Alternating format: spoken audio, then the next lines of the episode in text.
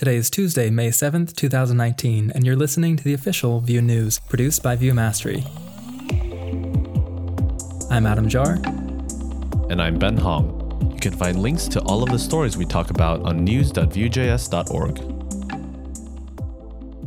In Vue CLI news, version 4 alpha was just released. This includes a number of small breaking changes. You can check to see if you'll be affected by reading the release notes on GitHub. Did you know that the key attribute is not only reserved for v for loops? I've actually never used it outside of a for loop. Me neither. Funny enough, it can actually be used to force a component to re render when it would not normally react to a props change. So it sounds like it would be especially useful in router view. That it is. Be sure to check out Damian Dulisz's tweet for more information. Speaking of Vue core team members, Guillaume Chau announced on Patreon that the next major version of v-tooltip was released. v-tooltip is a library to easily make tooltips, dropdowns, and popovers with popper.js. In this week's episode of the Views on Vue podcast, the panel chats with Tessa, Vue NYC organizer and community builder extraordinaire. She also gave a great talk at VueConf US this year, which is up on Vue Mastery. And in this episode, they chat about Trash Brain and Tessa's experience with the development community as far as teaching, strategies for building components, and community building. Be sure to check it out.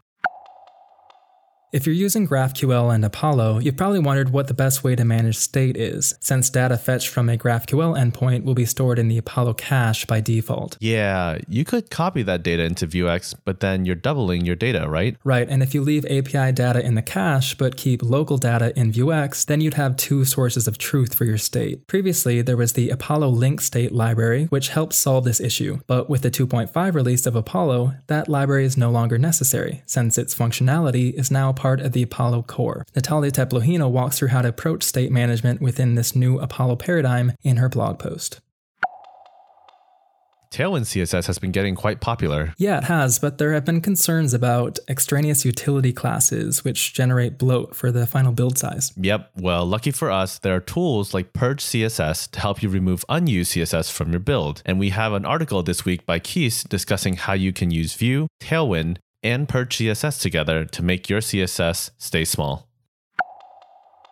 If you're using Vuex, you've probably heard of modules, which are a way to modularize your Vuex store. There are different ways to approach modules, and this week, Greg Bate explores his methodology for creating a fast, flexible, and relational module system. My interest is piqued. Tell me more. So, Greg wanted a setup that allowed for him to easily look up a record by ID and could have relationships with other records when required. And of course, he wanted it to be quick and performant. If you're interested in what he came up with, he walks through his module structure in a new Medium post.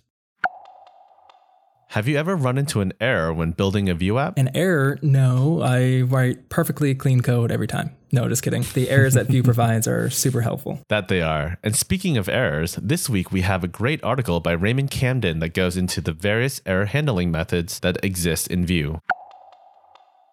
With single page applications, we can create a smooth experience for our users as they navigate around our app. Effective page transitions are one way we can achieve this smooth user experience. They definitely make a big difference. Instead of clicking on something and seeing the screen flash white before new content pops out of nowhere, we can transition between routes in a way that orients the user to what is happening. Right. Every time the screen changes, you're basically asking the user's brain to reorient to what is in front of them. So if you transition in a smoother way, you're lessening that cognitive burden. If you don't quite know where to start, you can look at Vue Page Transitions, which is a collection of handy routing transitions. Medium Writer Orlandster has a new tutorial that walks through getting started with this plugin.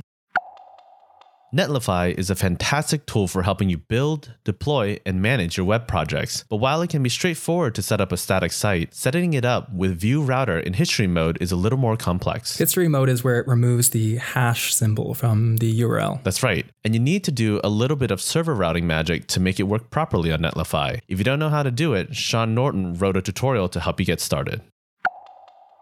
While Vuex is very powerful, it involves thinking about your state in a specific way. That's not necessarily a bad thing, but what if you'd prefer thinking about your app state in terms of models and CRUD operations? Models, such as things like posts or users, and when you say CRUD, create, read, update, delete? Exactly. and this is what Vuex ORM, or Object Relational Mapping, allows for. It's an abstraction of Vuex which can make your code a bit more succinct and readable if you prefer the model CRUD thought process. This week, Anthony Gore explores this shift in thinking and provides an intro to Vuex ORM. Have you worked much with containers? Containers like Docker containers? No, I have not. Me neither. But if you are familiar with this area and are interested in how to implement the IOC container pattern in Vue.js, Markus Oberlehner wrote an article on this very pattern and why service containers could be useful in certain Vue.js applications. Thank you for listening to the official Vue News. Join us every week for the latest news in the Vue community.